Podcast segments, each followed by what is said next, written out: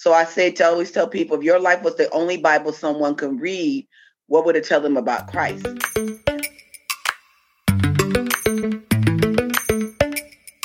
Hello, friend. How are you? How have you been? I know why you came back.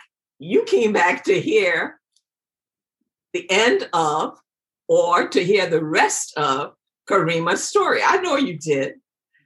If you're new, you're in for a treat. Welcome. This is Life and Faith Chats. If you are a subscriber, a supporter, an encourager, just a friend stopping by, welcome. When we were last together, we were listening to an amazing, informative, enlightening, and inspiring interview with Karima Immorti. Please join us as we continue and as she talks about her life story. We're about to jump into the chat. This is Karima. Let's continue and thank you for being a guest and sharing your story on Life and Faith Chats. When we left off, you were telling us oh. about a co-worker because you were at a point of, I guess, crisis in your life and um, just trying to figure yeah. things out, wanting to go to heaven, but you had a friend called that you had nicknamed Teflon Don. Please continue. Yes, no one said her name. Her name is Rose Hunt, just like the woman who put the oil on Jesus' feet. She said, Your name would always be mentioned. I like to say that because she's a beautiful woman of God. And, um, before I get back in the story, I will say this people know that as believers, unbelievers are watching your life. They're not watching what you say, they're watching your results in your life. So I say to always tell people if your life was the only Bible someone can read, what would it tell them about Christ? Please pardon the sound and speech delays that are about to happen. There are quite a few of them. I apologize, but listen carefully, please. And so, all those people who at different times tried to tell me about a Jesus that wasn't working for them, I had no use for it because I'm like, you're broke, you're struggling, you're in all this craziness, you're sick. I mean, uh, why would I want that? I like to encourage everyone as a believer to know that unbelievers are watching your life. Um, it wasn't what Rose was trying to tell me or, you know, convert me. It was her life, a lived life that I was watching from afar or up close because she lived over top of me and she didn't know I was watching. Trust me, I watched the lives of everyone who said they were Christian. And it wasn't that some of them have great lives, but it was a lot of them whose lives didn't line up to their beliefs. And so I didn't say them anything about it. You were still my friend, yet I didn't want any part, any part of your Jesus because if your Jesus is working for you, it, it, I don't want it because in my mind I was still believing that you know what was real accomplishments was physical and tangible and money and success and stature. So even though I, I, I, it's nothing wrong with that, I know that's not what really matters. But so know that people are watching your life. You can't act one way and then invite someone to church the next day and then say, well, it's my life. That does not how it works because people won't ever say nothing. They will just watch your life and never want a part of your Jesus. So moving forward, as I we, we could stop the chat on that and just say, let, let's just end. But thank you for saying that. Thank you for admonishing and exhorting me. Thank you. Please continue. Oh, you're welcome. It's something I, I, I think about daily because I remember being that person from the other side. And so um, I was watching her, calling her Teflon Don, watching all these things just kind of not stick, and people that would come after her and put all these emails out, even go on the news because she was trying to do something good. And she worked for the corporation. So, of course, when you work for the corporation, even if you're trying to do something good, people are lambasting you. So, moving forward, um, I didn't know that she knew I was dealing with something because I didn't talk to her about it, but she spiritually discerned a lot of things, which I understand now as a, as a believer because I have the Holy Spirit. And so I remember during that season that I was, it got so bad that I couldn't sleep. And so I lived in the, you know, in the place by myself. And I started to sneak and because I would be up all night. I couldn't sleep. I was afraid to go to sleep. Um, and so I would turn on the television, which I never watched, but I would just flip through. And the only time I would get any peace is when I would turn it on these Christian television programs that had these different teachers and pastors teaching, preaching. Now, I can't say I was necessarily listening to what they were saying because in my mind, oh, I don't want to hear that. I wasn't making the connection, but I did know is that I would always finally fall off to sleep when that channel was on for whatever reason, I did, and, and I understand now it was the spirit of the Lord. But in that season, all I know is that when I got to that channel, when I would skip through flipping, when I would wake up finally a few hours later, because I would be up all night, I would be, I would have sleep, and I would have had that peace enough to, and, and no fear enough to close my eyes to go to sleep. So one day I remember um, um, Rose came up to me and she said, uh, I want you to come to church with me and only because at that I had a lot of respect, respect for her. Her and I, over the time of living in that you know same condo association we became friends. And out of respect, I had a lot of respect for her. So I said, let me go. And I've been to churches all the time. I would go speak at them based on the work I'm doing in whatever company or corporation I might have been working for. So I wasn't unfamiliar with churches. I just didn't go. I went there for a purpose. But she asked me to go, and out of respect for her, I said, no problem. No, I'm not. I'm just going to go because it's you know it's my friend. And but I went there sermon was fine. Wasn't anything that like moved me. Or I was like, oh my God. But they did something and they had a letter, offering letter, offering um, envelope, and you would put if you had a prayer request. And at the time, right before that, I had been, you know, calling my father, telling him I've been having, you know, challenges with our faith, my faith in Islam, because you know, leaving the faith is not easy as a Muslim. And I was like, like that. He was having different imams call me and talk with me because I was just lost. I was so, you know, anxiety, panic. I was emotionally wrought. And I was looking for something. I wasn't finding it with the Quran. When before I could read it, and I actually found solace. I wasn't finding that. So I would call my father. We would talk about it. Um, and so when I went there, I wasn't looking for the Christ, but I knew I needed something. So I just wrote in there, God, if you're something to the effect of God, show me who you are. You know, because I, I, felt so distant from him. Like I wasn't hearing from him. I didn't feel no comfort, no peace. I feel like I was all alone. And it was a horrible feeling. And I wrote on the back of that envelope, you know, it's a prayer for me. And I'm praying that please pray that God shows me who he is or shows him some something to that effect. I can't remember my exact words. Put an offering in there and dropped it in the um in the offering basket and walk out. They don't even take it. You just kind of leave it on your way out. And I got a, and then something else that I, I minus Christians on too. Um, I have been to so many churches over my career because I will speak on different things, and every one of them asked you to fill out one and write a prayer request. I had never gotten a call back from none of them. I didn't even think they. I just thought they just did it as a kind of on the form. I actually got a call back, and not only did I get a call back, I got a call back from the pastor. And so that's something else that I say. Don't tell people you're going to do something because we become used to it not happening. And it had never happened. I had been going to churches for years, not, as I said, as a person that was speaking on whatever thing I'm dealing with because I worked in politics and all kind of different things. And so, but I never got a call back or, or a follow up of any kind in over 20 years of working. That was my first one. And it was the pastor of the church, a young white guy, my, my first pastor. I ended up being, I didn't know it at the time. But anyway, he called me. I didn't pick up because I don't know numbers. I don't pick up numbers. I don't know. He left a message saying he wanted to talk to me. And I was like, I called my friend, your pastor didn't call me. Girl, what he want? You know, that was that I was very dismissive. He was young, he was white. Um, I, I was very dismissive about and that idea that I was still in that kind of black nationalist mode. He gonna come save all the black folks. I'm good. I, we don't need Christ. I'm okay. You know, that was my mentality at the time. And she was like, just go and talk to him.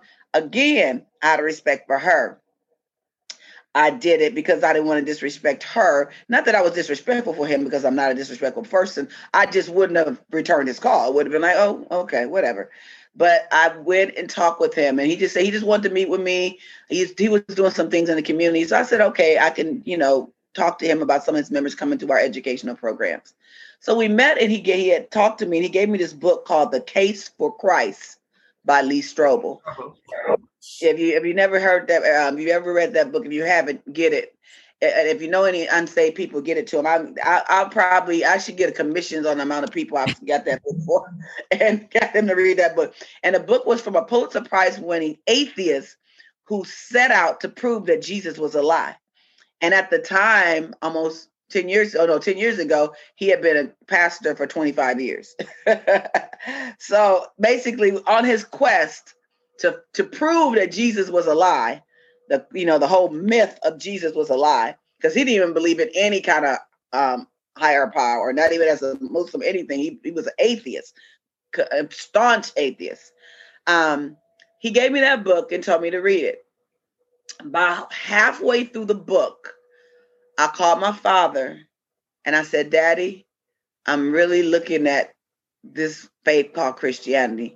Because only halfway through the book, everything that I had ever been, all the lies and the myths and all the misconstrues and all the the misinformation I had been fed over my life about Christianity and all the things that I would use to block the um, the deity of Christ were debunked in a analytical, um, a real practical way. And I wasn't into the, all the hooping and hollering. That was something that turned me off. I'm like, eh, reason you hooping and hollering because you don't have any substance. But this broke it down methodically. And I like teacher preachers. I mean, I, I like you know, I'm, I'm, an intelligent person. I like to use my mind, and so I need you to be able to teach in a way that I can actually break this down. And it did. So everything that I would try to raise up in my own head, I would get to a new chapter, and it was breaking it down in a way that was like, wow. It was so mm-hmm. undeniably good and and I also know that my heart was open for him because I was in a lot of pain.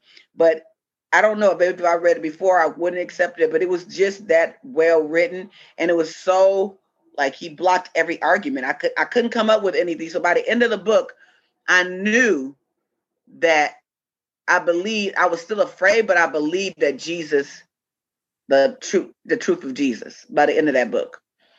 And so so fast forward about uh, maybe a week later, all this happened like in a next in a two week period. A bunch of stuff, like my whole life changed. God is when He gets you, He gets you, and He bam. Now I didn't know at the time that Rose and a group of people from that church had been praying for me, because she told them if we catch her, we're going to bring a lot of people to Christ. Because I was very well known, very popular, and they knew, and I was a very well known Muslim.